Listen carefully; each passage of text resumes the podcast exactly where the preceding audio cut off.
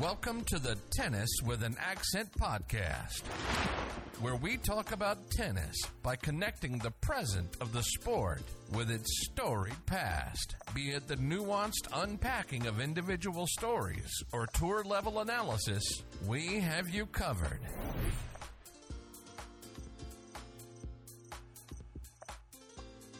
Welcome to the latest edition of the Tennis with an Accent podcast. This is Matt Zemek. Uh, Saqib Ali is producing, but uh, you know, if you've been listening to the TWAA podcast, you heard Saqib and Mert Ertunga, at least you might have, uh, talking about the career of Roger Federer last week. That was part one of our two-part Federer retrospective here at Tennis with an Accent. So this is part two, and I will talk to Andrew Burton, our in-house consultant and analyst at Tennis with an Accent, for more perspective. And so I definitely want you, Andrew definitely wants you to listen to Saqib and Mert's conversation if you haven't done so already. And you will find that that conversation covers a very particular patch of ground with respect to the career uh, and the tennis journey of Roger Federer. So Andrew and I are going to try and cover a different patch of ground so that we're not uh, replicating too much content. And so, Andrew, as I bring you on, you know, we were going to have this conversation at some point. Well, that moment has arrived. Roger Federer's tennis career, at least as a player, is in the past tense. So, you know, if you were, if you were Charles Dickens, or if you were Keats, or uh, Kipling, or or any other writer, and you're and you're trying to write the great book of Federer, what's your first sentence? What's your first paragraph, or at least you know, in a larger metaphorical sense. Where do you think this story starts? Where do you think uh, the heart of this story uh, is found? and you could speak personally in terms of how this journey resonated for you, or you could speak broadly as an observer of the scene over the past 20 years of, of the story of men's tennis. How do you start the great book of Federer uh, if, if it were up to you? So I think I have to plagiarize Charles Dickens, given that introduction. It was the best of times, it was the worst of times. And you know, sooner or later, I'll be able to throw in it is a far, far better thing that I do that I have ever done before. So when we were discussing uh, a Federer Reaction podcast last week, uh, one of the things that we kicked around was, well, the story isn't complete yet because we haven't had the Laver Cup. So now we've had the Laver Cup. Uh, it was a first win for Team World. So congratulations to them, and uh, you know excellent performances by by several of their players, notably Francis Tiafoe. Um, Tiafoe was one of the participants, along with Jack Sock, in Federer's final match on the ATP tour, which was a doubles match. And he partnered his great friend and rival Rafael Nadal. Uh, fittingly, and we'll we'll possibly touch on some of this as the conversation goes on, but Federer had match point on his serve uh, at 10-9 in the in the match tiebreak. Um, failed to convert it, and the team world uh, then took their opportunity when when they got a match point. So then there was uh, hugs and embraces, and there were tears. Fittingly, again for Federer's career, that there would be tears before bedtime. There were tears in his interview with uh, Jim Courier, who was something of a pro and made sure it didn't get too out of hand. Uh, and then there was the um, video presentation, but you also had shots and, and videos that resounded, I think, around the tennis world of Federer and Nadal, Federer and Djokovic, Djokovic with his hands on Federer's shoulder, Federer and Nadal briefly touching hands, both of them crying, sitting on the bench. And, and so that happened. But then if you go back 20 or 30 years, I think that would have been inconceivable now that's a Princess Bride reference for you. But it would be it would be inconceivable to imagine the best men's tennis players in the world um, celebrating each other, celebrating their rivalry, but celebrating their friendship, celebrating what one of their number had brought to the sport, doing so in what is still something of a brand new competition, and having such a completely different vibe to, let's say, the Sampras Agassi era or the Lendl McEnroe era, that that moment, that event was much more than who wins and who loses. It was much more than the number of titles. It was much more than sometimes the rivalries among the fan bases would have you think that that they bring to the game. So it was it, it, it, in in many ways it encapsulated aspects of the period of the last 20 years where Federer has been a major figure in the sport. Well, you know, so that brings us really quite immediately, Andrew, into the reality that, you know, Federer was the founder of the Big Three era. And of course, he needed Nadal and Djokovic to join him. And we should also say that Andy Murray was part of the Laver Cup team. And we should also feel free to call this the Big Four era because Murray definitely deserves his his seat at the table, his place in tennis history. So Federer created this era, and I, and so I guess you know, jumping off from your initial remarks, like let's go back to 2006, 2007. You know, it, it's easy to to look back on this era now, but like what just what were your thoughts in 2006 and 2007? And of course, full disclosure, we were both at Peter Bodo's Tennis World back then with Tim and Roz Angel and and so many other names who you know that come flooding back to the surface of memory now as you know we recall the, the full scope of, of Federer's career. You know, what was it like in 2006 when we we saw in 2005 when we st- saw these stirrings of Nadal becoming a great rival and you know the, the player uniquely suited to contest Federer at, at big tournaments and then Djokovic in 2007 in the summer uh, in Montreal and then U.S. Open. Do you, do you have a very clear recollection, Andrew, of how your thoughts evolved at the time when when these rivals were sprouting up for Federer and this special era of men's tennis was taking shape? Yes, I do, and um, you know it's good that you um, pointed out that you and I. I think I first started commenting at uh, Pete Bodo's Tennis World, which was a blog that Pete set up.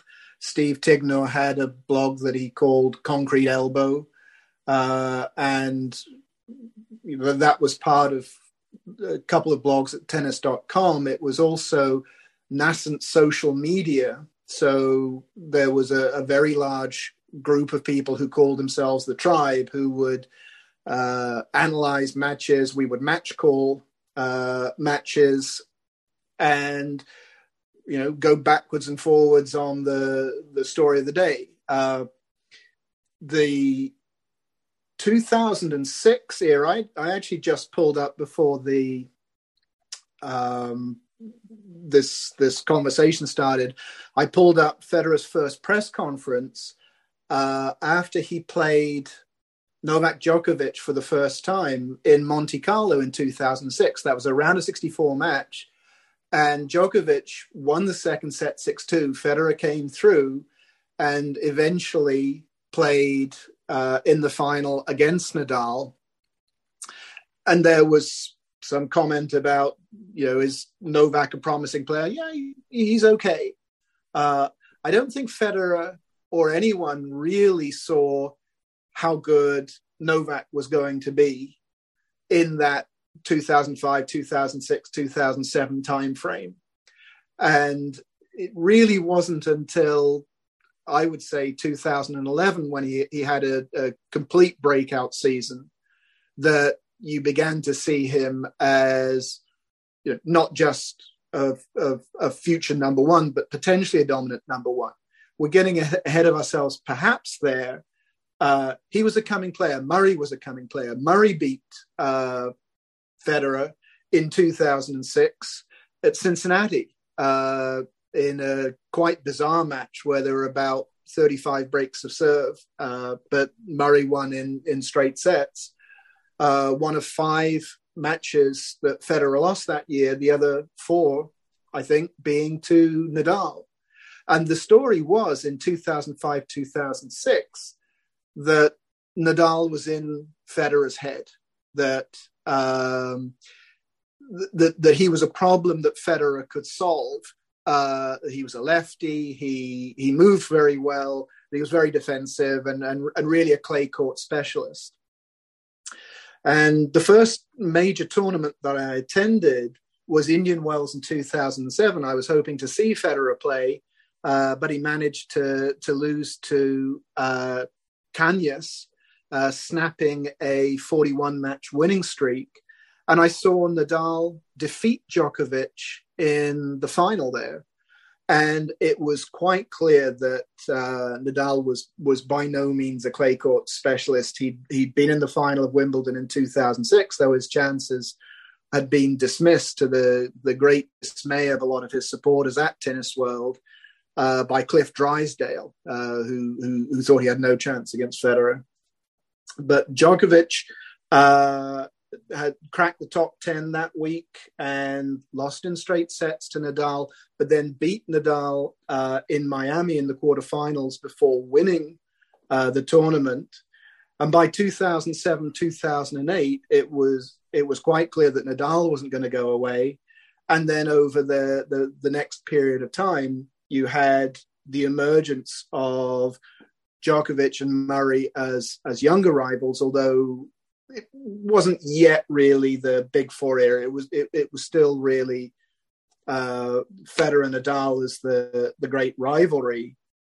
What really changed that, I think, um, apart from you know the continuing growth of uh, Nadal, uh, Nadal, Djokovic, and Murray as players, was Federer's illness uh, with mononucleosis at the start of 2009 and the impact that that had on the, the 2009 season. And that, that really was the shattering of what had been a kind of almost period of invincibility uh, for Federer that he he um no it was the 2008 season wasn't it where he got mono yeah.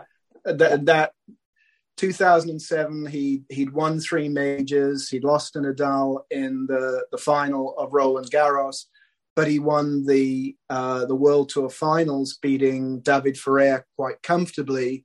But then 2008, it it sort of turned on its head. And uh, and you know it, it's worth mentioning. Like that's a that's a really neat note about Federer's career. And of course, there's so many like rivers and tributaries that we can explore with Federer's career. And that 2008 is a perfect example that he had mononucleosis and he still won that long five setter against Janko Tipsarevic at the Australian Open. And he battled his way into the semis of the of a major with mono in, exactly. 2008. I mean, he know, d- d- doing these things that you know for any other human being healthy would be a chore. Federer with mono was able to get to that 2008 Australian Open semi, and then you know in the aftermath of mono, and you know the the extent to which an athlete, to the extent to which the human body recovers after mono, like that is certainly no given. And Federer was still able to make the finals at each of the next three majors in 2008. He had a season that you know 99.5% of all human beings would kill for.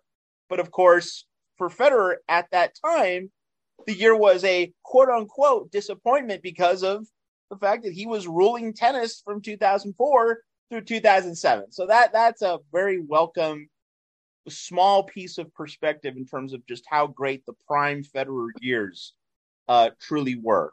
So so Andrew, as we continue, you know, putting this big three era into focus, I think uh, a good a good next step in this conversation of piecing together this era and how it how it came together.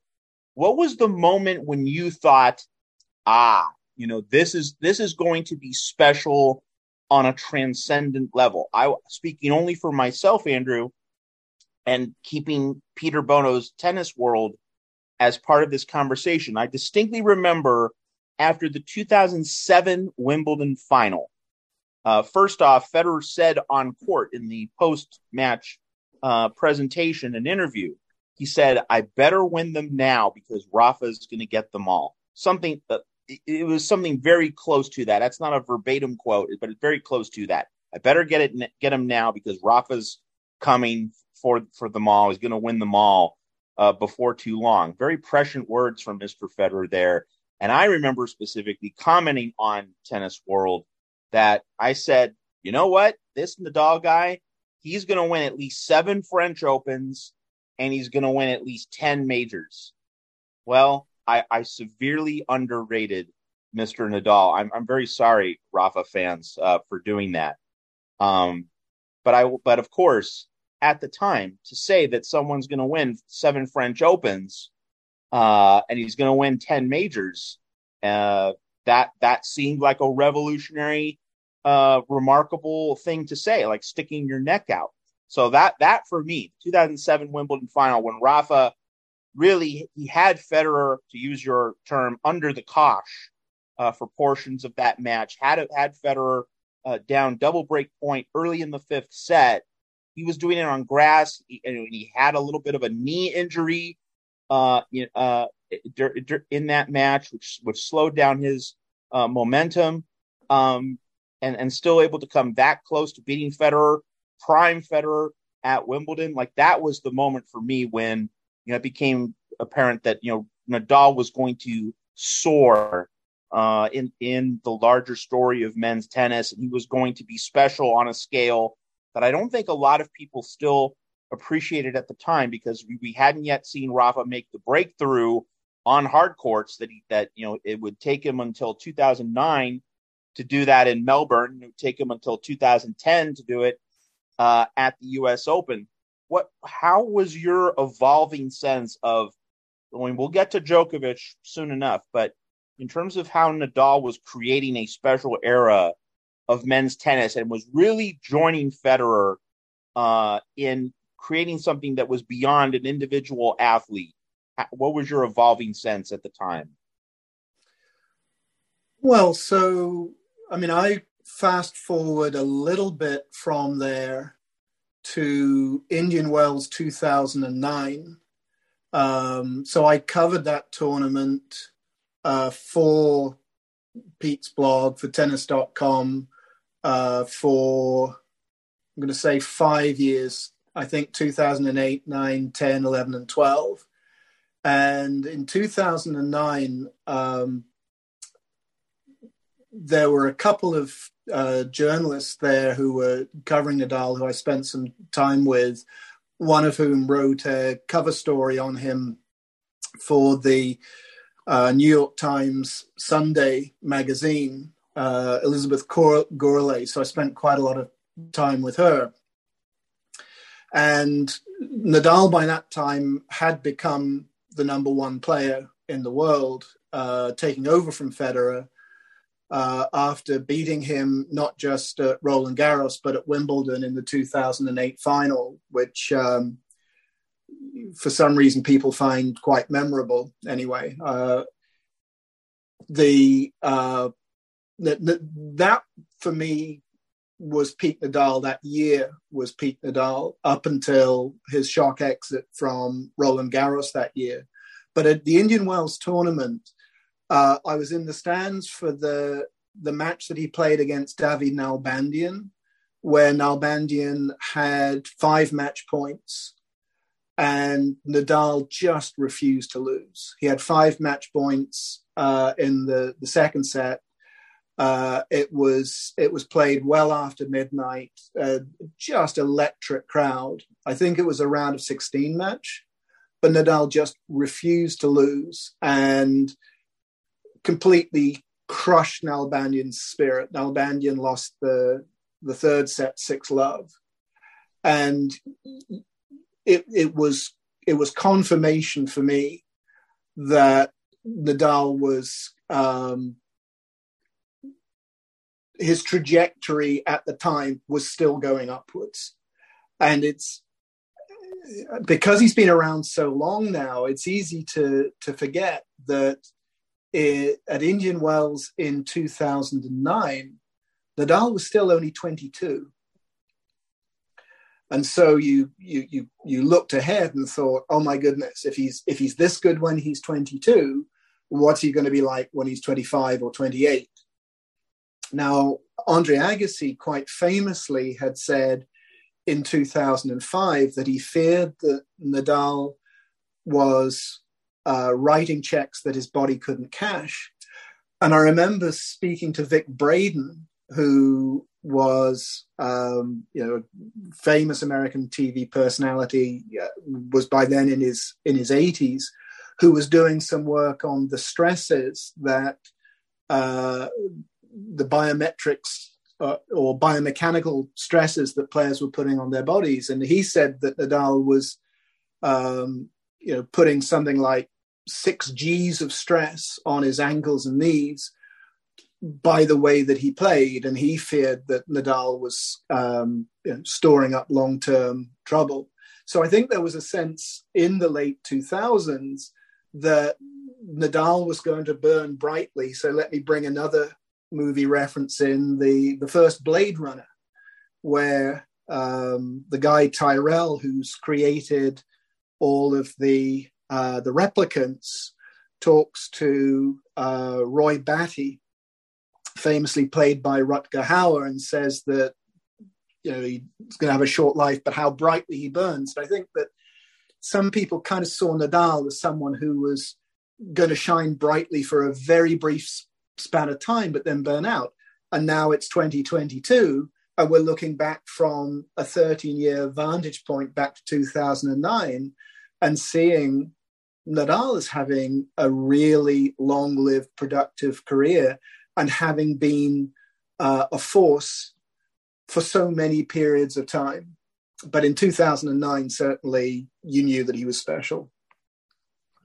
Let's uh, let's pick up on that point about Nadal's longevity because you know Nadal having that longevity that is an essential component in the the Big Four, Big Three era being what it was. You know because if if Nadal had in fact burned out, and you know we see in like prof- professional American football, like a running back has like often has four or five good years, and then the punishment of of the sport of football, like that's it. You don't get these long playing windows for a lot of players because the sport is so phys- physically punishing. And yes, the, you know, the strain of especially hard courts, you know, because so much tennis is played on hard courts these days, as opposed to past decades, past eras when it was mostly on grass and also on clay. You know, the U.S. Open used to be on uh, on uh, Har-Tru green clay.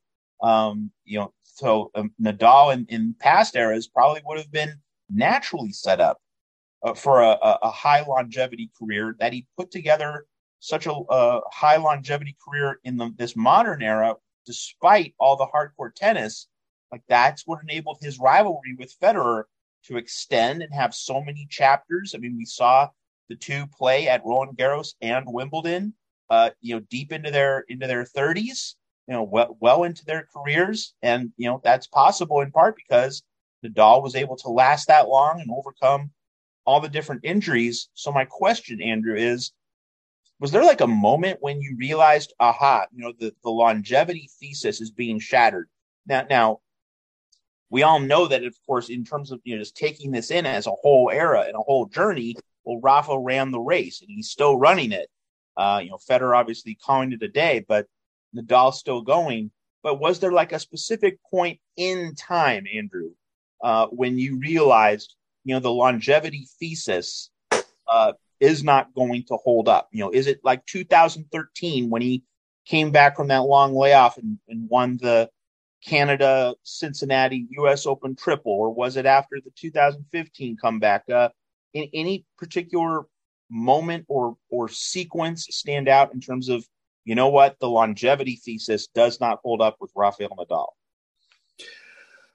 Um, well, I'm going to uh, to point to a comment made by Andy Roddick, which surfaces in a 20 minute documentary that was made around the the famous 2017 Australian Open final between Federer and Nadal, which is uh, one of the few Federer and Nadal Grand Slam finals that Federer fans remember with uh, pleasure for the, the fifth set comeback that Federer made there. But Roddick's comment was that he saw this as being the most consequential match in tennis history because the title score was 17 to Federer, 14 to Nadal. If Nadal won, it was going to be 17 15. But if Federer won, it was going to be 18 14. And Roddick said, and it's really hard to see that being overcome. And you know, as, as part of this sort of again the sort of the stat scouting I did for um, preparing for this conversation, I was looking at the number of times that uh, players got to the semi-finals of Grand Slams between 2012 and 2016, because I did some analysis going up to 2011, which I called the Big Four and the Super One when I was writing a, a piece for, for Pete's uh, Tennis World. The Big Four being the ATP Big Four, the Super One being Serena Williams. And the thesis was that you could count on the Big Four making it to the quarterfinals or the semifinals. On the women's side at the time, really Serena Williams was the only one who was doing it. So I thought I'd take a look at the 2012 2016 period. So Djokovic makes the ATP semifinals 18 times out of 20. Uh, Federer uh, makes it 12 times. Murray makes it 16 times, so just behind Djokovic. And Nadal this may surprise you, uh, made the semifinals just six times over that period. And so I think it was, there was a certain sense that, yes, Rafa's made it back after injury to the 2017 final, but he's something of a fading force. As we now know, you know, he not only added to 14, he's added eight in the years 2017 through 2022. How much more does he have in the tank? Who knows? But we all know that uh, people have said that the tank is empty before, and it hasn't been. Um, I, I just have to stop and say and, and impress upon our listeners here at Tennis with an Accent how astonishing that is. That Nadal, that you know, late period Nadal has won eight majors. And I mean, you know, Nadal acquired excellence. He attained mastery earlier in his career than Federer and Djokovic did. So that the fact that he has won so many majors in the last five years, that we we really need to stop and absorb just how remarkable a feat uh, that truly is. And of course, going through Djokovic uh, at Roland Garros, this year, as he did in 2020 as well. Uh, truly a remarkable feat of, of quality and longevity from Rafael Nadal. All right, so Nadal's longevity is part of this.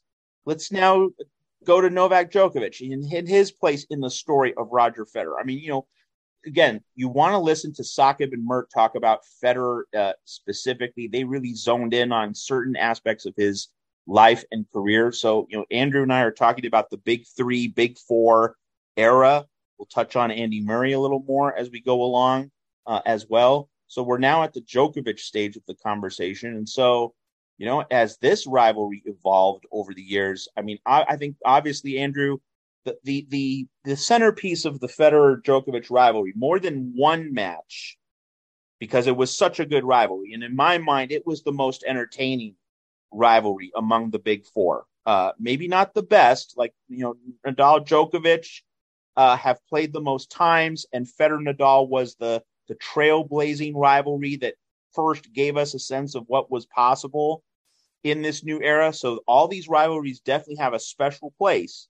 For me, Federer Djokovic was the most entertaining, but in and rather than pinpoint one match or one moment, I think the larger overall story of this rivalry is that Djokovic saved match points against Federer three times in the semis or finals of majors and was able to win all three of those times. And we just look at those three moments, Andrew. If if if even one of those matches ends differently, the historical record book changes a lot. If two of those matches end differently, wow, it's a tectonic shift. That that is like the larger overall story to me of the Federer Djokovic rivalry. What what are your foremost uh, observations about this particular rivalry within Federer's career and within the, the, the story of the big three, big four era of men's tennis? Okay. And I think I'm going to politely and respectfully disagree with the premise that the the the shape of the rivalry or how we'll remember the rivalry differs riding on those three matches. Certainly the last one. Uh, not going to argue about that.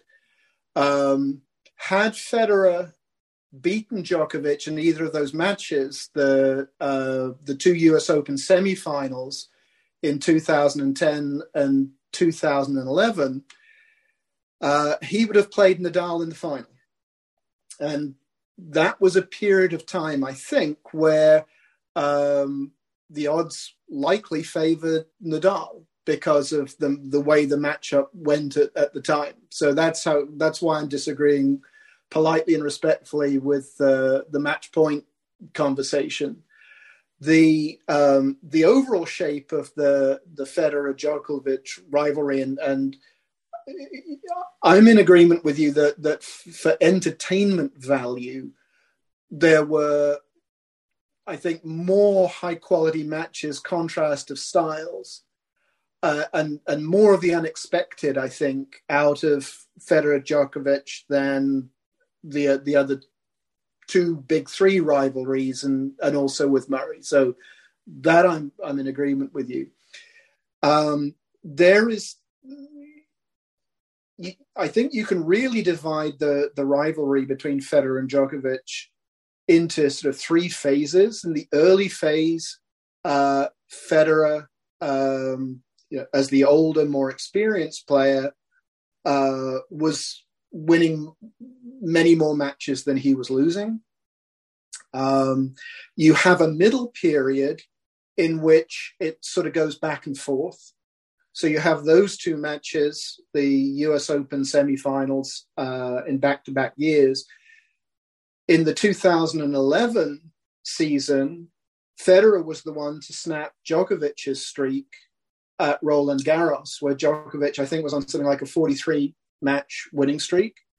And that match between the two of them uh, is, is, is a stone classic. It, it's four sets. It ends with a, a Federer ace in the fourth set tiebreak. Uh, but Djokovic led by a break and I believe served for the fourth set before Federer broke back. Uh, the only time you ever saw Paul Annacone jump out of his chair and fist bump was when Federer uh, took the first set tiebreak against Djokovic. And although Federer would then go on to lose to Nadal in the final of Roland Garros, that that match is, is I think, a stone classic. Federer also beat Novak in the Wimbledon uh, semi-final in 2012 before beating Murray in the final in 2012. Uh, so the, the the sort of a sort of a to and fro in the in the middle period, but then in the the later period, again unhappily for Federer fans, but but happily for Djokovic fans, Novak owns Roger in the biggest matches, particularly in the Grand Slams.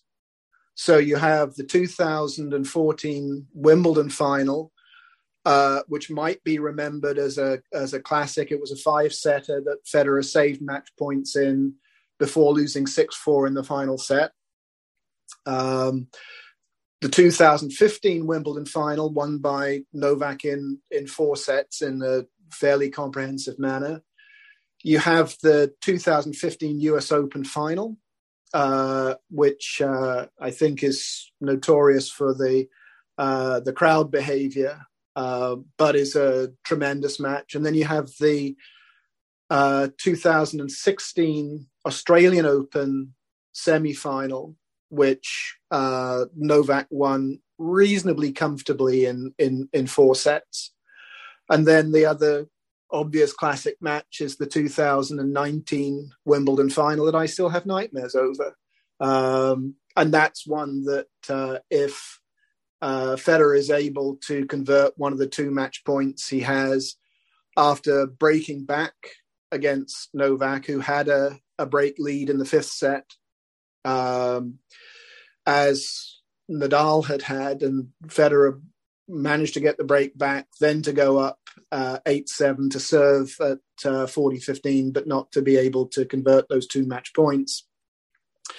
And then to play the only tiebreak that they'll ever play at Wimbledon at, at 12 all, uh, which Novak locked down and gave away no unforced errors in any of the, the tie breaks. So was the deserved winner of of that match just for the tie breaks alone. But uh, no, the, the, the the final stage of the the Djokovic uh, Federer rivalry is really Novak in not just the Grand Slams, but um, the year-end championship finals that he he played against Federer. He he won those during that period. It's really uh, it's one-way traffic at that stage. And what's quite interesting is that, as I think Matt discussed with Saqib in the the previous podcast, and I really encourage you to listen to it. Federer was able in the latter stages of his career to actually turn around some of the head to head against Rafael Nadal, um, you know, really working on his backhand, um, you know, changing some of the dynamics of play, uh, particularly with the the forehand to the the ad corner that Nadal had been able to uh, to work so successfully. So Federer had a sort of six one record against Nadal in the later stages of their rivalry but the the latter stages of the Federer Djokovic rivalry, um, it's it's dominated by by Novak. All right, and you know, as we as we go through these years and these periods and these memories, I mean, it just it just sinks in how many different moments of earthquake level importance are part of Roger Federer's story in tennis. So, I mean, really, if we were to unpack all of these different moments, Andrew, and for everyone who's listening, like this would take 20 hours. So we only have one hour pretty much on this podcast. I just want everyone listening to appreciate the enormity of this journey and how completely inadequate one hour is uh, to really get into all of these different stories. So, like, I'm, I'm sure that plenty of you are saying, okay, are you going to go into a Federer Djokovic classic match in detail? Well, we'd like to, certainly but we really don't have time for that. I just want to make that clear. So let's now deal with Andy Murray. Again, he he was part of the Laver Cup, uh, part of that final journey, and he definitely deserves his place at the table.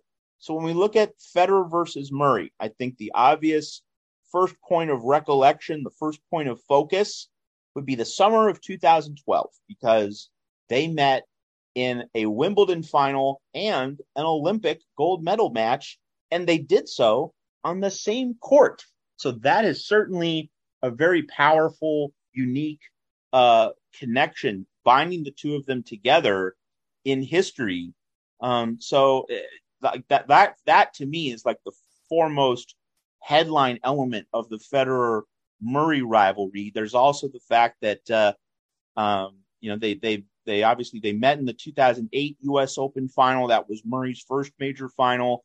Uh, and they also had a memorable 2013 Australian Open semifinal where you know a lot a lot of the commentators were saying uh, Murray straight sets Federer in five, like it was the most uh, one way traffic five set match ever, and that Federer was you know did remarkably well against the run of play to somehow extend it in five before Murray had the final answer. So Andrew, you know your foremost thoughts and recollections and analysis about the Murray Federer rivalry? Yeah, so um, my most visceral memory of the Murray Federer rivalry was their 2009 semi-final at Indian Wells, where Federer lost in three sets to Murray, and I had a press credential, and so I'd been watching the match, come back into the press room, and over the, the intercom it said, Roger Federer is in press now. And Federer came off the court in his kit, carrying his bags, and just walked straight into the press room. And he he he was not best pleased. He was very unhappy to have lost, and it was full of black humor. I mean, one of the one of the answers he gave was, "Well, you know, why do you? Well, I'm old, he's young." Very, very cross about losing that match. And then Murray came into the press room a bit later. Uh, I think he'd had a shower, and and he was asked about the match, and he said, "Well." there's lots of ways to to win a tennis match, but I think I won it. I don't think he lost it. I think I won it. And I'm not going to give Federer the kind of shots that he wants to make. That I that that my job is to is to find ways to make it as hard as possible for him to to play the kind of game that he wants to play. And and Murray was extremely cerebral for a young player and probably still is as a, as a somewhat older player. And at, at, at the time, I used to describe him as the anti Agassi because when Andre Agassi played tennis, you pretty much knew what you were going to get. Tactically, he might throw in a drop shot or two here and there but it was a little bit like i mean i know how much you like your football matt and it was like the green bay power sweep you know four yards and a cloud of dust. You know it's coming. Can you stop it? And with agassi it was okay they know what i'm going to do but can they stop it? With andy murray it was all about completely disrupting another player's flow and making it such that um, you know he, he he wasn't quite sure which shots were working, which shots um, could work. Uh, in 2008, um, I think the last time the Madrid tournament was played on hard courts, Murray beat Federer and, and almost moonballed him to death, um, completely disrupted his rhythm. And I think at one stage, Murray had something like a six to two head to head advantage over Federer because he, he, he didn't allow Federer to play the way that he wanted to play.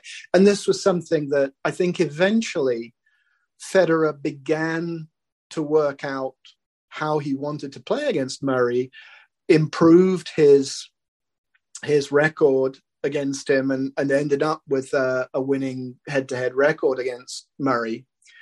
The, the the 2012 season so you mentioned the two Wimbledon matches that they played. Um, I didn't actually get to see the final because I was on a business trip to Australia. I was actually in a plane for 16 hours. And when I got off the plane in Brisbane, I ran to the the the first internet terminal I could find. Uh, you know, went and, and checked the BBC and and and swore uh, the Australians must have thought I was one of them, the amount of swearing I was doing. But you'll recall in that match that it was it was played over five sets. Murray won in straight sets, and I think one of the reasons that that Murray prevailed that day, and you know that I'm also going to say no asterisks, but the semi-final between Federer and Del Potro is maybe one of the great 10 matches of, of Federer's illustrious career, and it finished 1917 in the third set. That's a score that you'll never ever see again, and I don't think we, we'd we'd seen to that time. The the you know you've got the big three era and the big four era, and we've concentrated on on on those rivals. But Del Potro is another player who um, you know, could give Federer fits. Would beat him at Basel, famously beat him in a in a U.S. Open final, and that semi final uh, at Wimbledon is you know if you've if you've got a DVD of it, then just pop it in sometime and and luxuriate in it. It was quite a match and and you know one just just about that Del Potro Olympic semifinal is that Federer was serving for the match at either 10-9 or 11-10, one of the two. And if if he had been able to serve out the match at that much earlier juncture of the third set, maybe he has a much fresher fuel tank. So yeah, definitely no asterisks because it was within Federer's power to shorten that that match and he couldn't do it. So when you fail to shorten a match and it's in your power to do so, well, then you need to pay the piper. Um, so as we as we expand out, so we've talked about each of the big four and Federer's uh, rivalries against uh, each of them. I think uh, let, let's broaden our focus in terms of just Federer's journey and some of the unique points along the way in terms of you know how the tennis world, how fans looked at Roger Federer along the way. And I think Andrew, for me, as as someone who you know closely followed Federer, much as you have. I mean, now you had a front row seat, you know, being uh, you know covering tournaments for Tennis World and and other outlets. Uh, you covered a few t- tournaments for Tennis with an Accent. Um, the third, the first thought that emerges for me is 2013 and that very difficult summer and the back problems, the injuries, uh, the, the the dark cloud moment against Tommy Robredo at the US Open and the chorus from a lot of people. It wasn't a majority of Federer fans, but it was from a good vocal subsection. Retire so that you preserve your legacy. You know, Federer needs to retire. Get out of it now.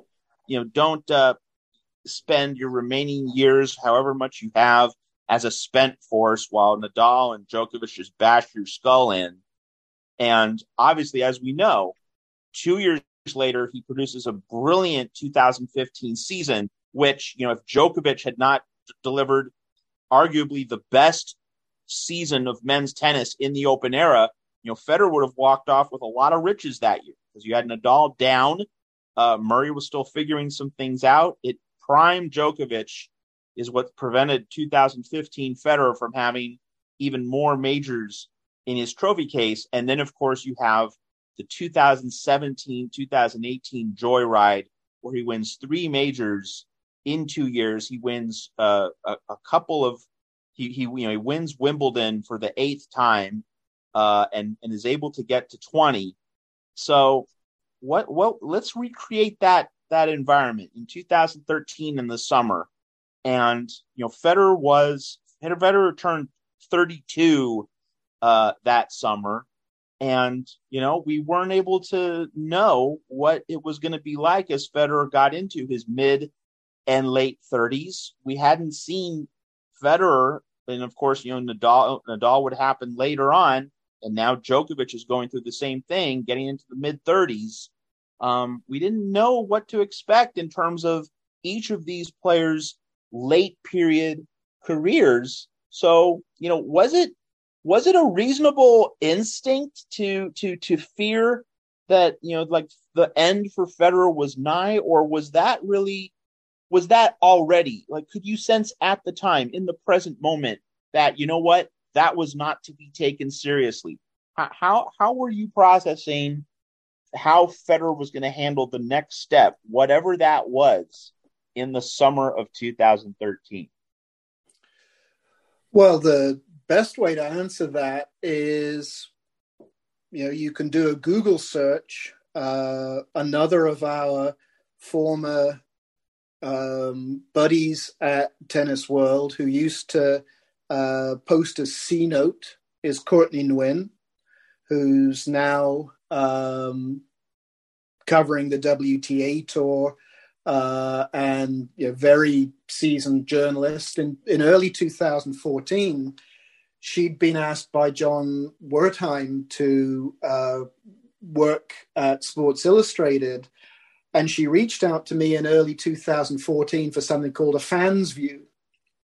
Uh, and we had an email conversation which was published at Sports Illustrated. So if you do a Google search on Courtney Nguyen, Andrew Burton, Federer fans view, you'll see the uh, the conversation that we had, and um, you know, quite frankly, I thought that Federer's best years were behind him. I thought that each of the other members of the Big Four uh, came in likely as a favorite to play Federer, uh, with Nadal then a prohibitive favorite. And I thought that Federer, you know, he, he wasn't going to, to, to vanish, but that, uh, you know, even a, a, a, a, bigger tennis racket and a uh, coaching engagement with Stefan Edberg wasn't going to, um, you know, have magical healing powers for Federer after the 2013 season. I was very strongly influenced by an article uh, about Derek Jeter, which had run in the, the New York Times about athletic decline and particularly about the, the role of vision and you know how you don't quite pick up a ball as early as you move into your 30s. And so, you know, what followed, the years that followed were, were a huge surprise. I will point out that, you know, we've talked a little bit about the majors.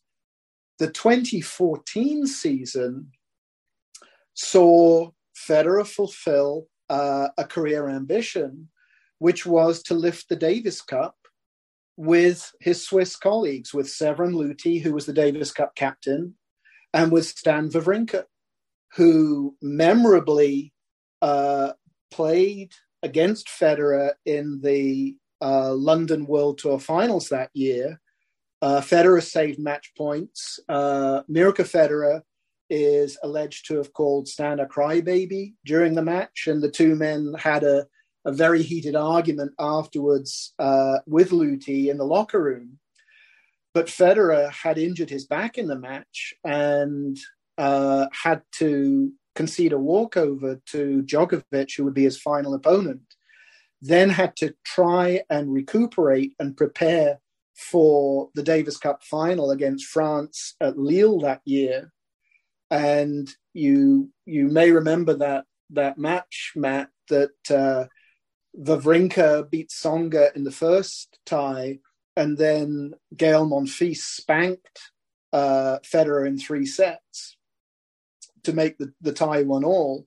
And then Wawrinka and Federer teamed up in the doubles against Gasquet and Benneteau. And that's on my list, my top 10 list of uh, memorable Federer matches, the, the doubles that he and Stan played, because they, they basically took the Benneteau Gasquet team apart, won in straight sets, and then Federer beat Gasquet in straight sets to lift the Davis Cup, although we now know that uh, Federer was still having a lot of back issues and wasn't sure he could finish the match against Gasquet. He was actually telling Luthi that Stan might need to warm up during the first set of, of that match. So I, I, I think in tennis terms, and, I'm hoping that we've got enough time to, to look at the broader impact of Roger Federer on the tennis and the sports world rather than just talk about matches, titles, trophies, etc.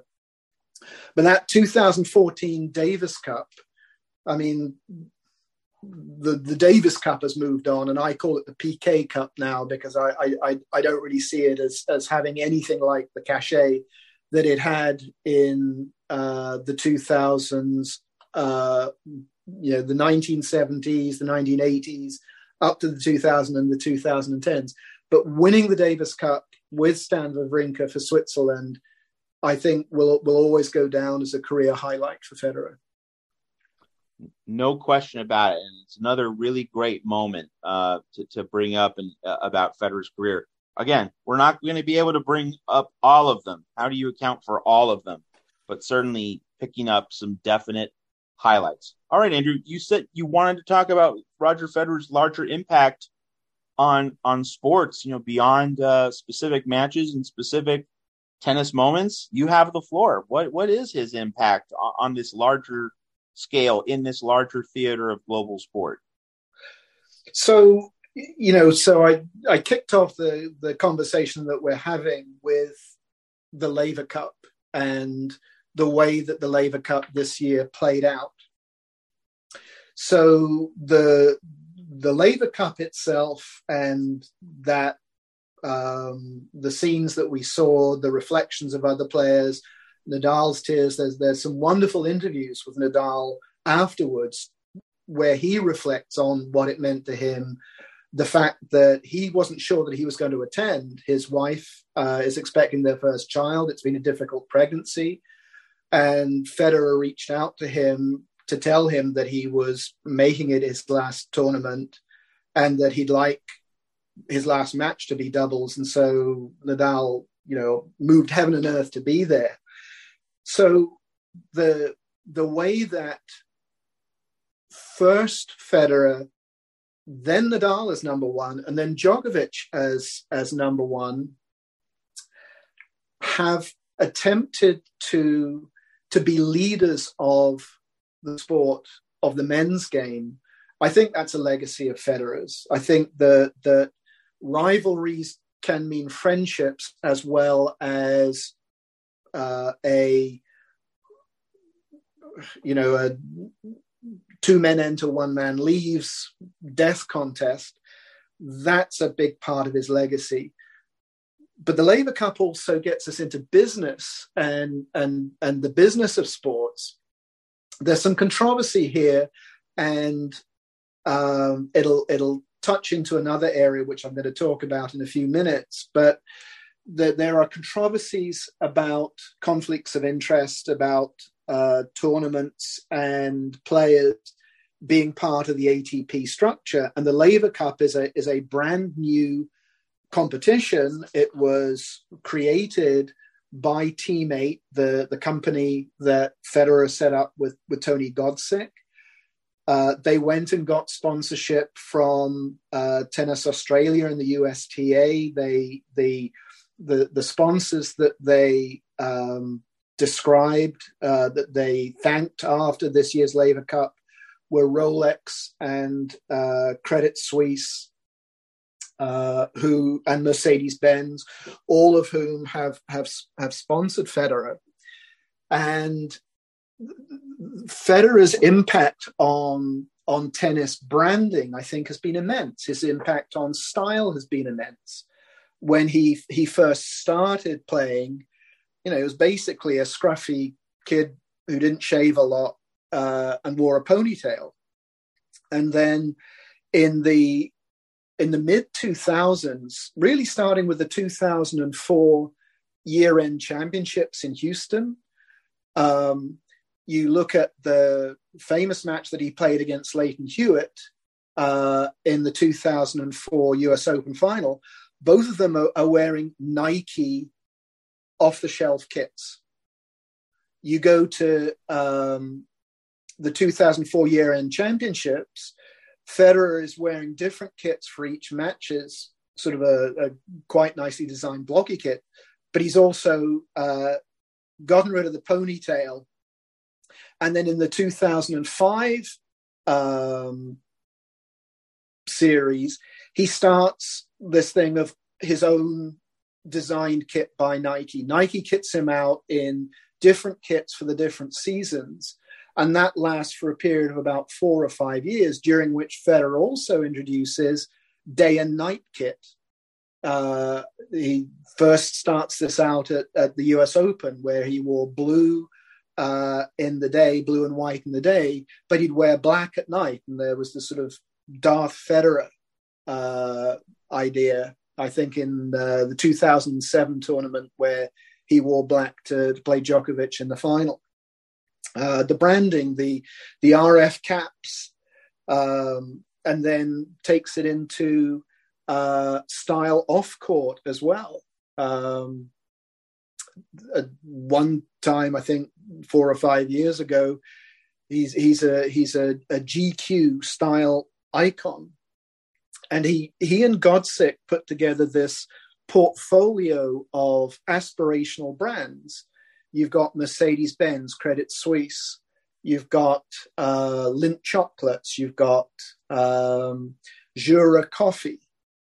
Um, it was it, it, it was a way of marrying together the style of the player and the affect of the player with a brand business portfolio.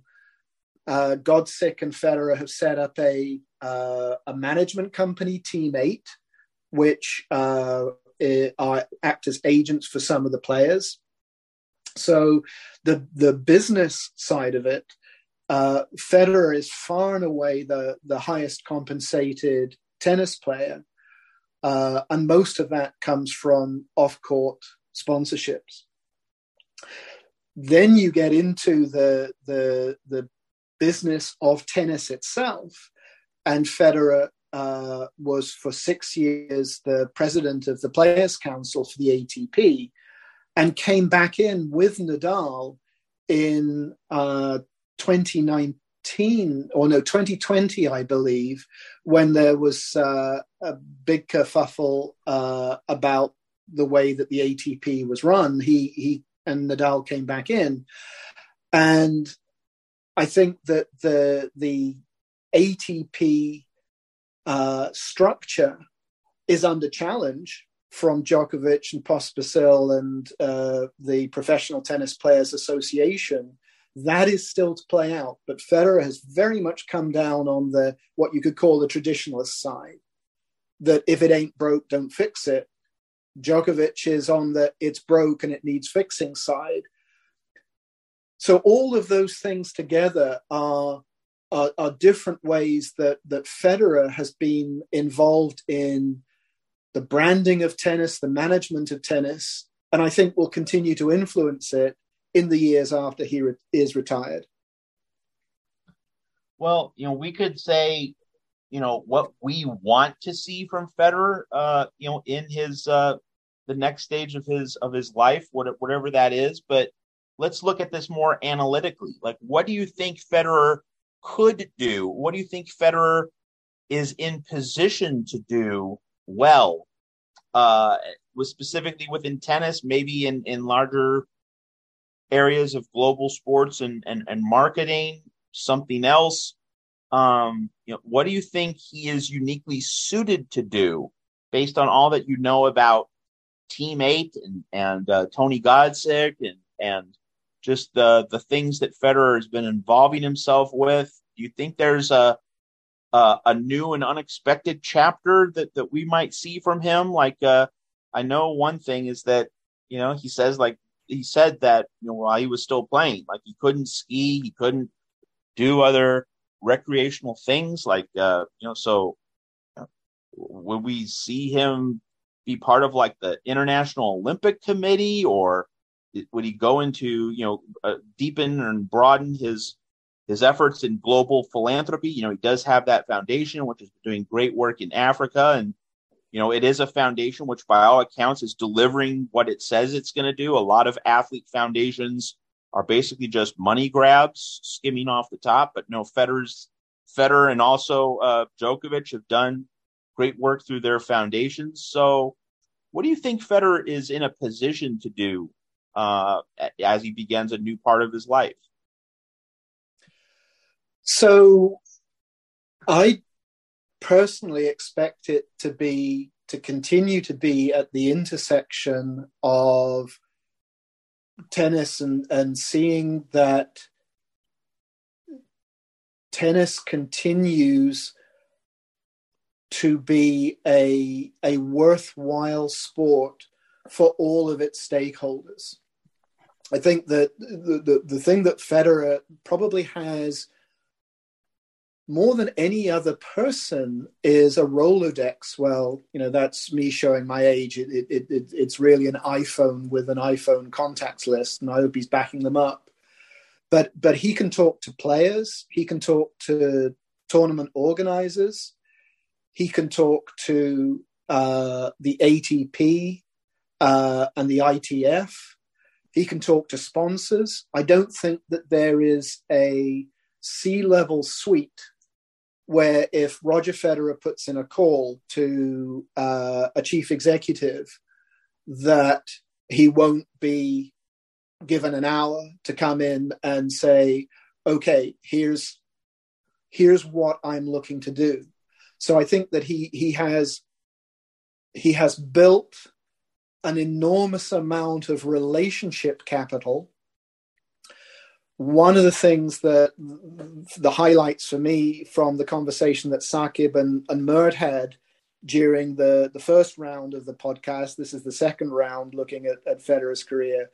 But Mert talked about one of his friends who was a tennis coach who got to talking to Federer about uh, soccer after a practice session with uh, the coach's player, and that Federer, for about a year afterwards, was looking him up and uh, and checking in with him about the the progress of their their two soccer teams and what was going on. And he, Mert also spoke about a journalist who didn't get to ask Federer a, a, question during a press conference, and then Federer later on sought him out in the hotel and said, "Come down and meet me in the lobby," and, and spent ten minutes talking directly to him. The you know the way that Mert described Federer and, and my experience with Federer has been that he he he does talk to people as a human being and he's going to be able i think to bring people together if he chooses to in positive ways. I think he's got the connections. I think he's got the uh, the human relationship capital to be able to make that happen. I think it's going to be a different. It's going to be a difficult uh, decade for for tennis. Um, somebody who I respect enormously, who's not writing about tennis at the moment for personal reasons, is is Matthew Willis, who is Matt Racket on on Twitter, who is who is a I think a superb analytical mind about tennis, and and Matt has uh, written extensively about the challenges facing tennis as it moves into the decade, the the things that it's leaving on the table, the ways that it hasn't adapted to uh, business opportunities in the way that maybe other sports like golf have done. And Federer, I think, is in a position uh, to spot opportunities to bring people together, and and I hope he continues to do that.